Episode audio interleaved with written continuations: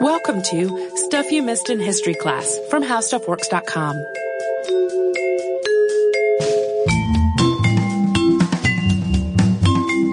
Hello and welcome to the podcast. I'm Tracy V. Wilson. And I'm Holly Fry.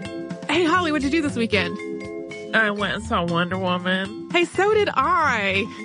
There might have been a lot of crying. Me too. And I actually started working on this episode before seeing Wonder Woman. It even so, it feels like we're maybe a little late to this party. But today we're going to talk about Dr. William Moulton Marston, who you may have seen his name in the credits of Wonder Woman. He actually created Wonder Woman in addition to being a Harvard educated psychologist who wrote extensively about things like human emotions and consciousness. Uh, he also invented and popularized an early version of the lie detector test. And as we just said, created Wonder Woman. You may have even seen, if you have seen Wonder Woman, a teaser for a forthcoming biopic about him that was apparently going to be called Professor M. So if that piqued your interest, we're going to help out with that today. yeah, I didn't get I didn't get that preview. I didn't know it existed until other people were talking about it on the internet and I was like, "What?" So to return to the subject at hand, for folks who maybe know Wonder Woman as an embodiment of truth and justice and don't have so much knowledge about the comic's earlier years or its creator, uh, the heads up we're about to give you might be a little surprising. There is going to be some sex talk today. As always, it will not be graphic or explicit, but it will be there. And the first approximately half of this episode is pretty tame. So if you think you might uh, want to bail, if perhaps younger listeners are, are listening as well, then uh, you'll still be able to get uh, a sense of where some of the inspirations for Wonder Woman came from from the first half of the show. Uh, and also, to be clear, this is not a history of Wonder Woman. We're not going to spend a ton of time talking about the early issues and the many, many different origin stories she has had and all of that. It is a lot more about uh, Dr. Marston and how his life sort of became subsumed in this comic book character. Yeah. So William Moulton Marston was born in Massachusetts on May 9th of 1893.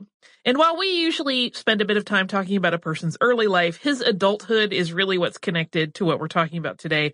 So this time around, we're going to skip most of that early, who his parents were, etc. And we're going right to 1911, which was his freshman year at Harvard. And the only subject he really liked that first year was philosophy. And at that time, a lot of people considered psychology to be a branch of philosophy. Marston's philosophy professor, George Herbert Palmer, was outspoken in his view that women and men were equal. He was also the faculty sponsor for the Harvard Men's League for Woman Suffrage, which uh, had invited Emmeline Pankhurst to speak on campus in November of 1911. So that would have been the November of Marston's first year of college. This was an event that would have a long lasting influence on Marston's life and work. Pankhurst was the founder of Britain's Women's Social and Political Union, the nation's most militant women's rights organization. It was Pankhurst's organization that reclaimed the derogatory nickname suffragette and wore it with pride when other more moderate organizations preferred suffragist. By the 19 teens, the suffragettes' activism included breaking windows, vandalism, and arson, with their subsequent arrests infamously followed by hunger strikes and force feedings.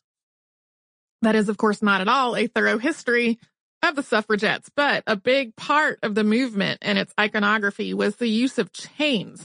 This was really co-opted from the earlier abolition movement. Suffragettes framed their movement as seeking a liberation from bondage and used images of chains in their pamphlets and other printed material. They also physically chained themselves to fences and other barriers as part of their protests. When invited to Harvard in 1911, Pankhurst was banned from actually speaking on the Harvard campus.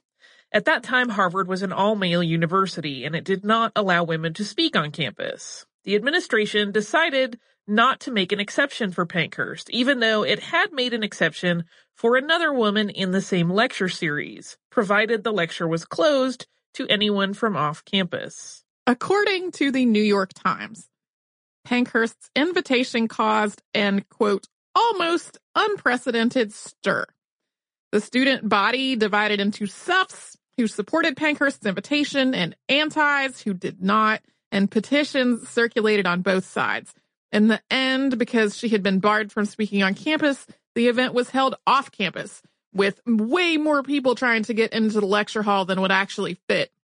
Students from both Harvard and from Radcliffe College, which was the women's college that started out as Harvard Annex, were all in the audience, and Marston was caught up in all of this. While at Harvard, Marston studied under Hugo Munsterberg in Harvard's experimental psychology lab. Munsterberg was a controversial figure. He was recruited from Germany specifically to head up the lab, and he maintained loyalty to Germany even in the years leading into World War I. Unlike Marston's psychology professor, Munsterberg was against both the feminist movement and the suffrage movement. He thought women should have access to education, but not to graduate studies, which he thought they were not suited for. Munsterberg believed in psychological parallelism, or the idea that parallel processes are always going on in both the body and the mind. They uh, run parallel to or complement each other. He did a lot of work in applied psychology as well, and he was conducting experiments on whether it was possible to detect deception through speech and heart rate as well as skin temperature.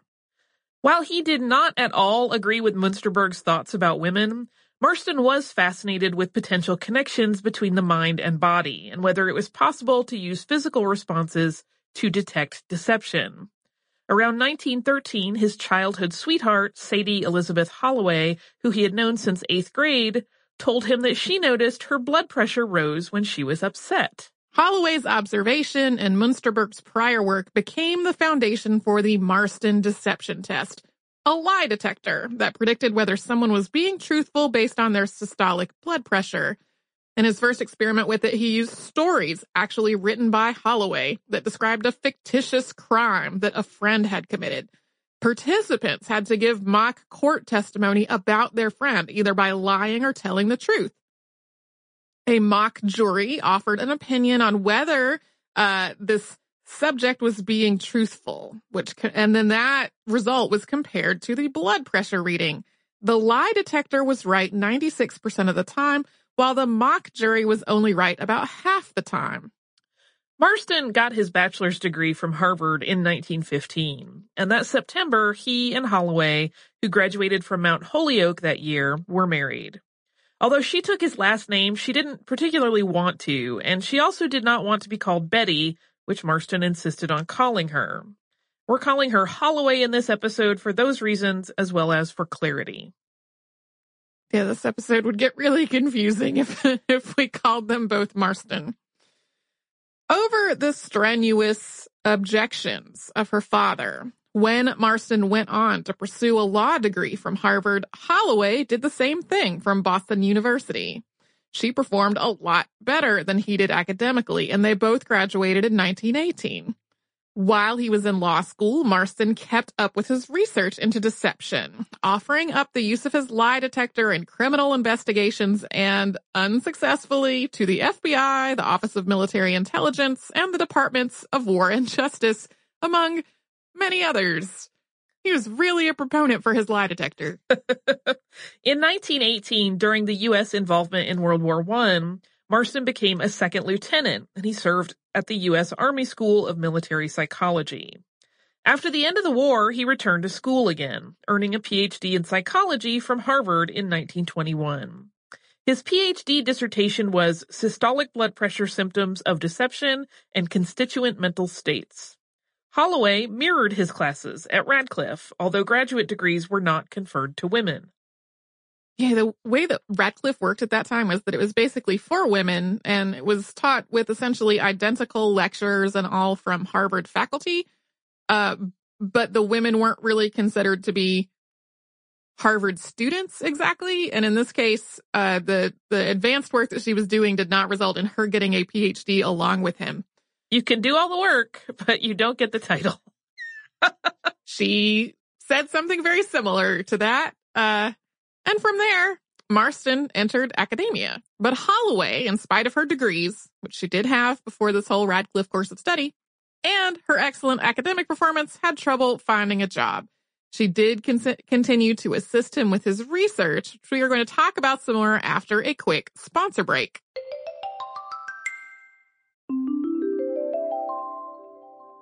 After finishing his PhD in psychology, William Moulton Marston took a job as a professor at American University in Washington, D.C., where he was the chair of the psychology department. It's a pretty prestigious position to get in your first job after grad school. For Holloway's part, she found a job researching answers to readers' questions for a syndicated newspaper column. Marston also attempted to have the lie detector evidence introduced into the murder trial of James Alphonso Frye. During an interrogation, Frye had confessed, but later he said that he had been pressured into doing so. Marston's aim was to use his lie detector to prove that Frye's original confession had been false. Two of Marston's students were also Frye's legal counsel, and they didn't put much effort into his case, planning to rest it all on Marston's expert testimony. But the judge would not allow Marston's testimony, and Frye was convicted. Frye really got the worst of this deal because a series of appeals were focused pretty much exclusively on this whole lie detector testimony, and they led to Frye versus United States, which was heard in the DC Circuit Court. This case established what became known as the Frye Standard, basically the idea that for scientific evidence to be introduced in court uh, it had to rely on generally accepted concepts in the relevant field. It could not, for example, rely on something that was unproven or something that was considered to be a fringe belief, like Marston's lie detector was. The Frye standard stayed on the books for a long time. It's still in use in some states, although at this point it's mostly been replaced by other laws. Marston's job at American University was short lived after a completely different business enterprise we haven't even gotten into here failed, his business associates in that enterprise accused him of fraud. And that case never came to trial, but the suspicion around it was enough to cost Marston his job. In 1925, he started working in the psychology department at Tufts University in Medford, Massachusetts, which is where he met Olive Byrne. She had been born in February 1904, delivered by her mother's sister, Margaret Sanger. Sanger and Olive's mother, Ethel, had started the United States' first contraceptive clinic together in 1916, and it was the foundation for what would become Planned Parenthood. When Ethel Byrne was arrested for running this clinic, she went on a hunger strike that was really threatening her life, and Sanger, without her consent, negotiated a deal with the governor that she would be pardoned if she never participated in the birth control movement again. So all of that happened after Olive Byrne's birth, but before uh, she started attending Tufts. And Byrne was a student at Jackson Women's College at Tufts University. Marston was her professor in experimental psychology. Sadie Elizabeth Holloway had not moved to Massachusetts with him, she had taken a job as a managing editor of a psychology journal in New York. At this point, Marston had largely stopped his study of law. The failure of Frye versus United States really seemed to put a damper on his enthusiasm for that, and he had started focusing on the psychophysiology of emotions, or the connections between the mind and the responses in the body as they related to emotions. He and many others in the field of psychology in the 1920s was extremely interested in studying sex as well and in studying sex differences between men and women. And this is where today's episode is going to turn into more adult territory. So, in particular, Marston was very interested in bondage, dominance, and submission. He proposed a study in which they could examine how women responded to being tied up and how other women, women would respond to striking the ones who were bound. To that end, Byrne took him to a sorority hazing ritual in which freshman pledges dressed like babies and were led blindfolded with their hands bound, while upperclassmen ordered them around and sophomore sorority sisters hit them with sticks. And then they interviewed participants who reported, quote, excited pleasantness. Marston and Byrne became involved sometime in 1925, and he introduced her to his wife on Byrne's graduation day in 1926. Sometime around then is also when Marston left Tufts. It's entirely possible that he was asked to leave based on everything we have just said in the last few sentences. Soon after, Marston told Holloway that he wanted Byrne to move in with them and that if she didn't allow it, he would leave her. Articles about whether women can, quote, have it all, with all meaning both children and a career, may seem like a recent phenomenon, but they were already being written in 1926. And Holloway had found herself caught in that question. She wanted children, but she had always, long before marrying Marston, been ambitious and career oriented. So she came to the decision that was, at the time, pretty unconventional, illegal, and would have been completely scandalous if anyone had found out about it. Byrne could live with them if she raised the children, and that would leave Holloway free to focus on her career. They made up a cover story that Byrne was a relative who had been previously married, but her husband had died. The two children that Byrne had with Marston were really, according to their cover story, her late husband's children and not Marston's. I have so many timeline questions about how that works. Like that works for one baby? Is weird. The second baby, like, um, wait a minute already had a child from the deceased husband. Anyway, uh, Holloway and Byrne each had two children with Marston between 1928 and 1933. And they didn't even tell Byrne's children who their father was until much, much later in their lives. Byrne had hoped to get a PhD and got as far as a master's before dropping out of school to take care of the first of these four children, which Holloway gave birth to in 1928 while working at Encyclopedia Britannica and staying at her job as long as possible before delivering. So it's not really typical for middle class white women in the 20s at all. Marston's career really started to flounder in the late 1920s and into the 1930s. He had been fired as the chair of the psychology department at American University, and then he either quit or was asked to leave his assistant professorship at Tufts he then became a lecturer at Columbia after that, and that's really the opposite of the trajectory that a career in academia is supposed to follow. He was really struggling to make his way in the world of academic psychology. After all his experimental work, he developed and published a number of theories about human emotions and physical responses to them. He theorized that psychology and neurology had complementary counterparts. Where neurology had neurons or nerve cells, psychology had the theoretical structure of psychons. The brain could be explained through neurons, and the mind could be explained through psychons. He also proposed a new framework to understand human emotions. Rather than emotions like fear and anger, he proposed four primary emotional responses, which were dominance, compliance, submission, and inducement. He published two books exploring his theoretical framework. There was Emotions of Normal People, which came out in 1928, and Integrative Psychology, a study of unit response, which came out in 1931.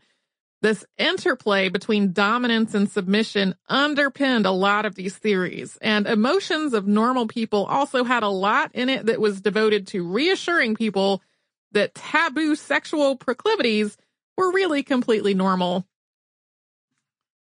Although he often included Byrne and Holloway in his acknowledgments or his thanks in his books, in some cases one or both of them had come closer to co-writing the book, but wasn't listed as an author. And he kept using his lie detector, not so much to test deception anymore, but to study emotional responses. In 1928, he used it to study the question of whether women with different hair color had different emotional responses. I don't know why I love that so much, but I sure do. It's because it's hilarious. It's very it's very funny. Uh, a second series of tests examined what provoked an emotional response with the subjects watching movies while hooked up to the machine. The conclusion, according to the New York Times, was, quote, that brunettes enjoyed the thrill of pursuit, while blondes preferred the more passive enjoyment of being kissed. A lot of this probably sounds at best specious and also pretty funny. Uh, but it did wind up leading to more work in the field of pop psychology, which we're going to talk about after another quick sponsor break.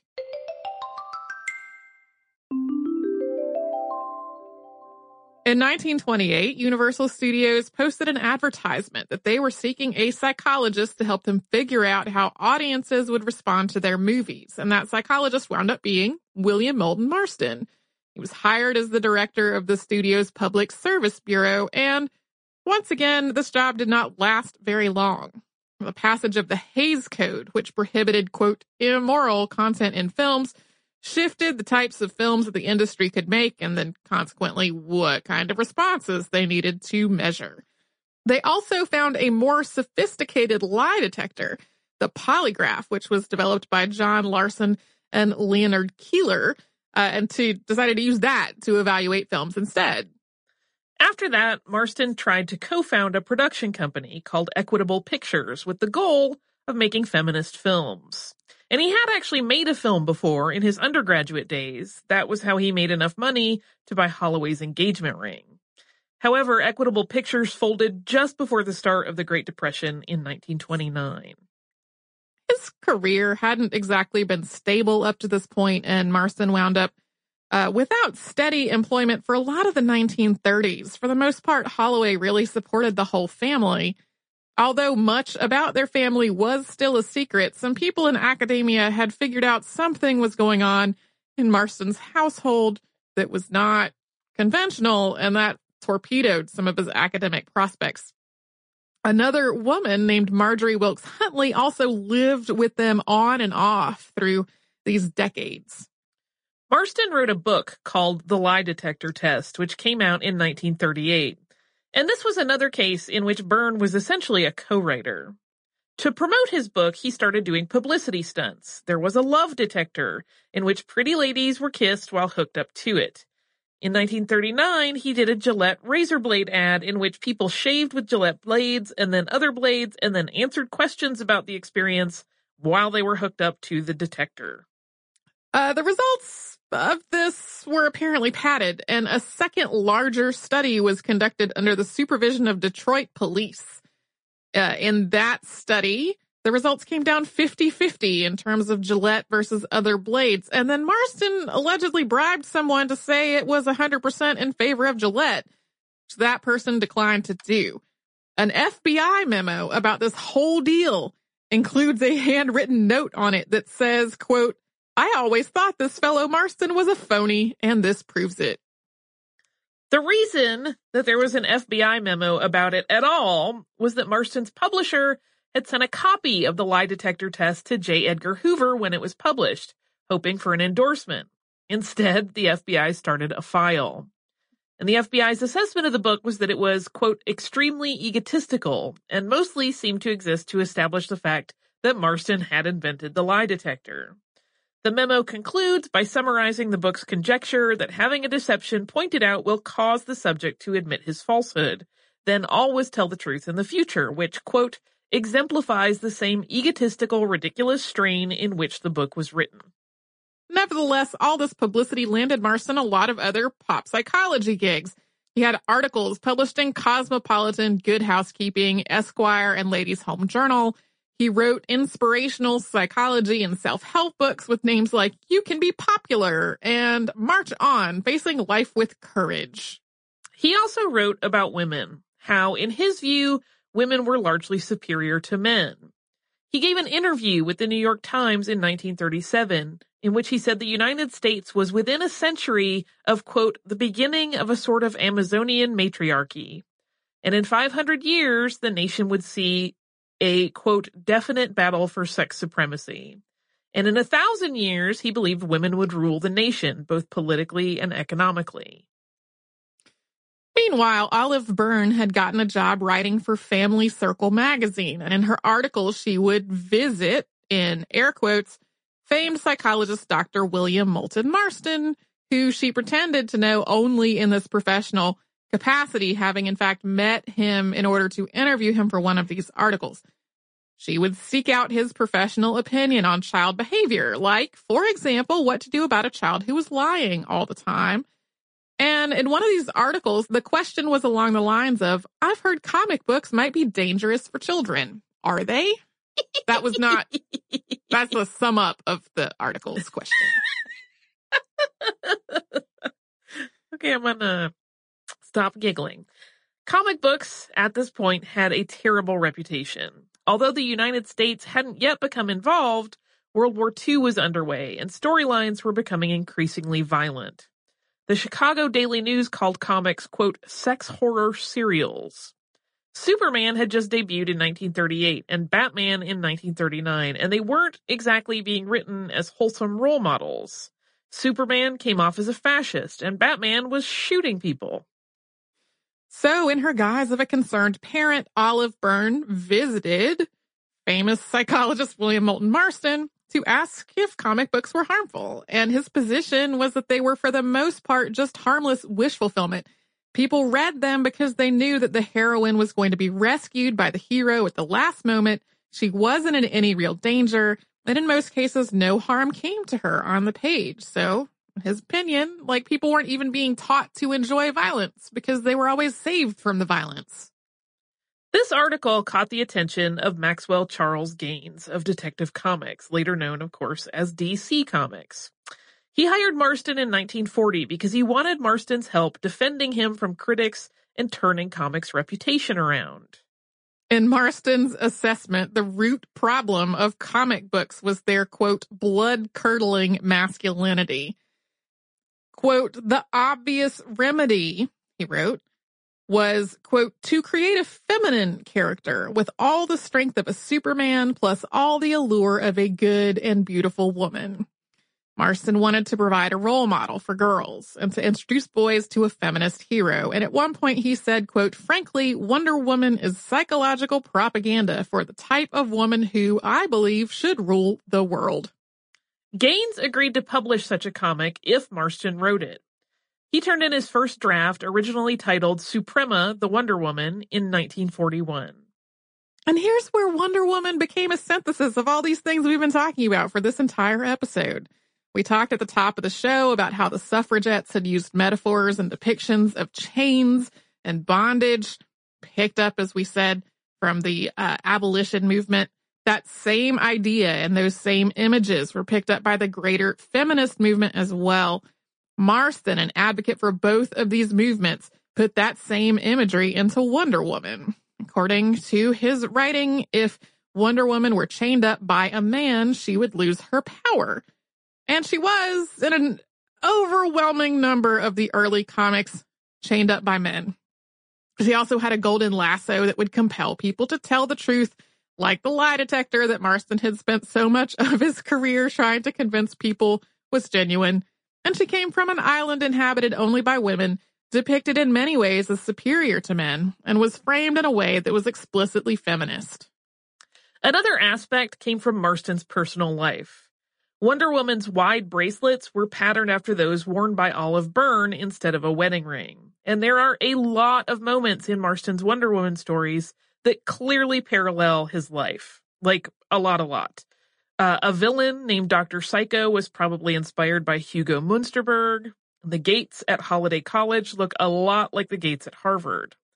Check out Jill Lepore's The Secret History of Wonder Woman if that sounds interesting, because there is a lot more to delve into there that is not really part of this so much. Uh, and that book also has a lot more of the history of Wonder Woman's various incarnations that we're not really going to get into here. It's a really good book. Uh, I read it as part of the research for the show, enjoyed it thoroughly.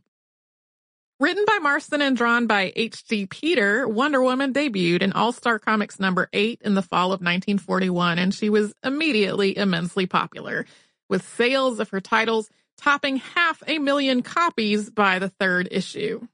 She also drew a lot of controversy. She really wasn't wearing a lot of clothes, and she got tied up a lot. Uh, Josette Frank of the Child Study Association called it full of sex antagonisms and perversions, to which Marston replied, quote, Frankly, I don't know what she means. Probably my basic idea of women fighting male dominance, cruelty, savagery, and war making with love control backed by force is what she means by sex antagonisms. But whatever Marston's denials, those so-called sex antagonisms and perversions were really obvious in the minds of some of the critics. Because Wonder Woman was from an island populated only by women, and because of the way those women sometimes interacted with each other, people alleged that the comic was promoting lesbianism, which at the time was widely considered to be immoral and also in most places was illegal.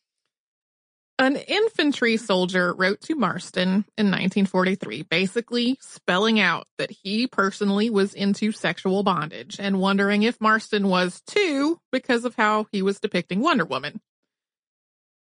That is a complicated question we cannot answer in the scope of this podcast because the only people alive to ask are their children. And honestly, how much do most children know about their parents' sexual behavior? Regardless, though, a meeting that followed led to a decision to cut down the depictions of Wonder Woman tied up by between 50 and 75%. Marston did not agree with the criticism that Wonder Woman was promoting sexual bondage or torture. In his words, quote, Wonder Woman breaks the bonds of those who are slaves to evil masters, but she doesn't leave the freed ones free to assert their own egos in uncontrolled self-gratification. Wonder Woman binds the victims again in love chains. That is, she makes them submit to a loving superior, a beneficent mistress or master who in every case represents God or goodness or Aphrodite, goddess of love and beauty. Freedom usually goes through a stage, as in progressive education, where it becomes detrimental through lack of discipline. This is a side note that bondage and torture are definitely not the same thing, but a lot of the criticisms of Wonder Woman conflated that altogether. At first, it was kept secret that famed psychologist William Moulton Marston was writing Wonder Woman. The first issues were published under the name Charles Moulton instead but All American Comics issued a press release in the summer of 1942 announcing that he was the creator and author. His polyamorous home life and the fact that Olive Byrne and Sadie Holloway had both contributed to Wonder Woman in a meaningful way were kept secret. As examples, we already talked about Byrne's bracelets as the inspiration for Wonder Woman's wrist cuffs. Holloway, who had studied Greek in college and was a huge admirer of Sappho, supplied advice uh, on how Wonder Woman's interjections shouldn't be along the lines of Vulcan's hammer. Should be more about women, like suffering Sappho. Wonder Woman was nationally syndicated in newspapers in 1944. Marston died on May 2nd, 1947 at the age of 53 of cancer. Holloway advocated for her following him as Wonder Woman's writer Instead, Robert Kanigher followed, and he made Wonder Woman, instead of being a superhero, into a model, movie star, a babysitter. Uh, he also replaced Wonder Women of History, which was a feature that had been part of Wonder Woman comics that talked about, as the name suggests, amazing women from the historical past. He replaced that feature with one that was about weddings. Since her introduction in 1941, Wonder Woman has become one of the longest running comic book characters in history. She is essentially the only female character from the early days of mass produced comics to survive until the present. And she's become an icon both as a character and as a feminist symbol. The feminist publication Ms. Magazine put Wonder Woman on the cover for its first regular issue. Technically, there was a preview issue with a different cover that came out in the spring of 1972, and that first full issue with Wonder Woman came out in July. The cover read Wonder Woman for President and Peace and Justice in 72. Wonder Woman was also the UN's honorary ambassador for the empowerment of women and girls in a controversial move that lasted for two months in 2016. Olive Byrne died in 1990 and Elizabeth Holloway Marston died in 1993. They had continued to live together for 43 years after Marston's death they to me are one of the most interesting pieces of this whole story because when Marston came to Holloway and was like, "Hey, uh, here's an student, ultimatum. here's a stu- here's an ultimatum in which my student is going to move in with us." The, like that's definitely presented as an ultimatum, and most people who describe that situation like describe it as something that was definitely like, "You're going to do this, or I'm going to leave," which is uh most folks I know in the polyamory community would not agree that that is a healthy way right. to approach a relationship. But they really like after he died, they continued to be together and essentially until one of them's last years, like the, it was a death to us part situation with the two of them as well as with the two of them with him involved in the triangle, which to me is really interesting. Yeah, I feel like uh, it would be great if one day we get some secret journal that one of them had kept where we really get more in depth of how their whole dynamic amongst the three of them worked, Yeah. having been founded in that way that is not ideal normally. Yeah. For, like, how did it kind of progress to the point that that they did want to stay together for another 43 years without him? Yeah. Well, and uh, Jill Lepore, when she was researching her book on the secret history of Wonder Woman, she intro- she interviewed their three surviving children and the spouse of the fourth of their children. She talked to all of them and she got access to all these family papers. Um, and there was there was a lot of really candid discussion, but then there was also like some stuff that the kids were like, "Yeah, we did not really, we didn't know that that he was our father until way later."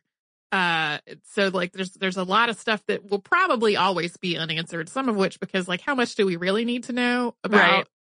what they were doing? Right. Uh, and then some of it, you know, Ye- some of it still continues to be fascinating. Yeah, when I say that, please know I'm not looking for like a CD tell all. I'm really curious about the psychology of how the three of them, again, having founded this relationship on an ultimatum, how Yeah. that evolved into something that was clearly much more than that and not, and seemed, I mean, again, we're not in it, so we don't know, but seemed like it must have been healthy for them to some degree. Yeah. So Well, and, and. Byrne and Holloway both were very unconventional for women in their time. Like they both had way more education than women typically did. Um, a lot of Holloway's uh, focus, like she really was focused on um, literature and law, and she was really into being educated and pursuing a career. And you know, in their class, that like that was not really common yeah. uh, and then with Olive Byrne, a lot of like her gender presentation in college was very androgynous, and she was really like, interested in pursuing a PhD. Like they both were outside of the norm for women uh, a lot. So I, I think all of them are uh, really interesting as people and as examples of like a relationship that was not within the norms of society. Like in some circles, this would still be scandalous today, but at the time, it was have been really scandalous and Yeah. career ending for all three of them. Do you have some career ending listener mail? I hope not. Uh,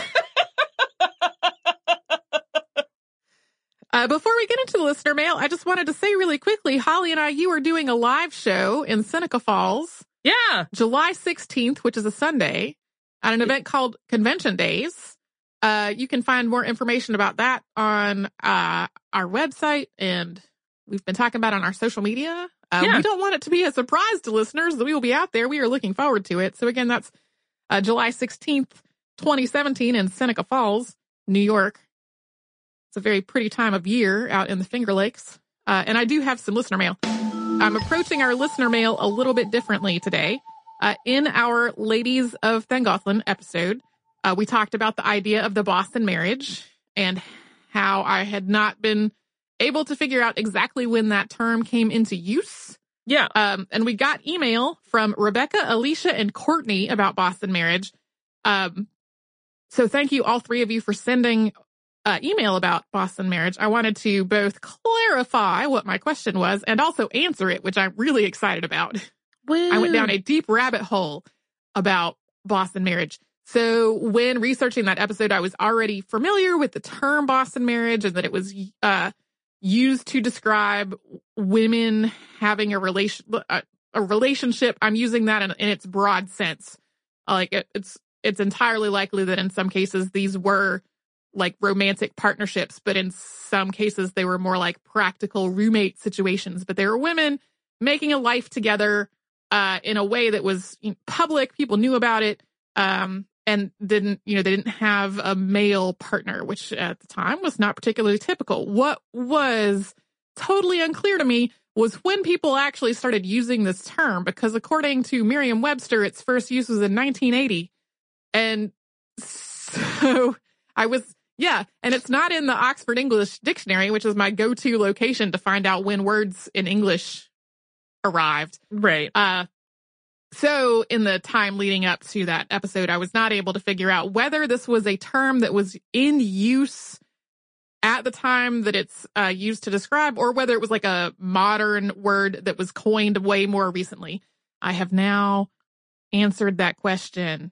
Uh, the first known use of the term Boston marriage in writing was published in a letter to the editor of the Open Court, which was a journal printed in Chicago uh, this was printed on January 5th of 1893, and it was by Ednah D. Cheney.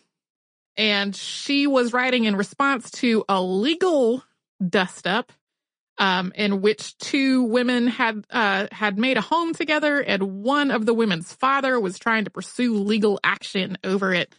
Um, and she wrote, this seems very strange to one who for many years has been accustomed to the existence of ties between women so intimate and persistent that they are fully recognized by their friends, and of late have acquired, if not a local habitation, at least a name, for they have been christened Boston marriages.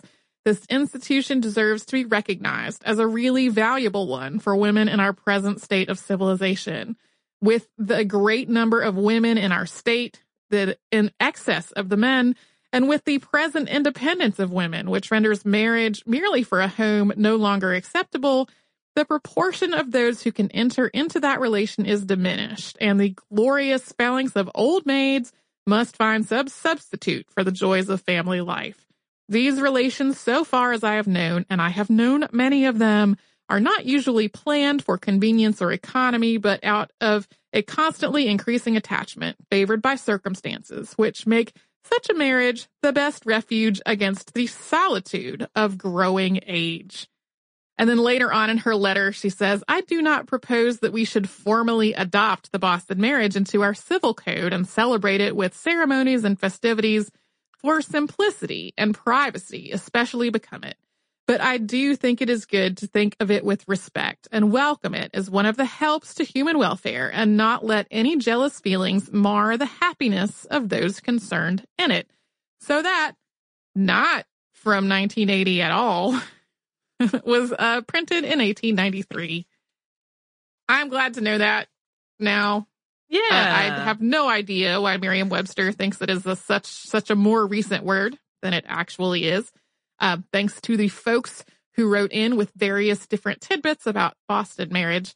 If you would like to write to us, uh, we are at historypodcast at howstuffworks.com. We're also on Facebook at facebook.com slash History and on Twitter at History. Our Tumblr is missedinhistory.tumblr.com. We're also on Pinterest at pinterest.com slash History and also Instagram at History. You can come to our parent company's website at howstuffworks.com. You will find all kinds of information, including some stuff about Wonder Woman.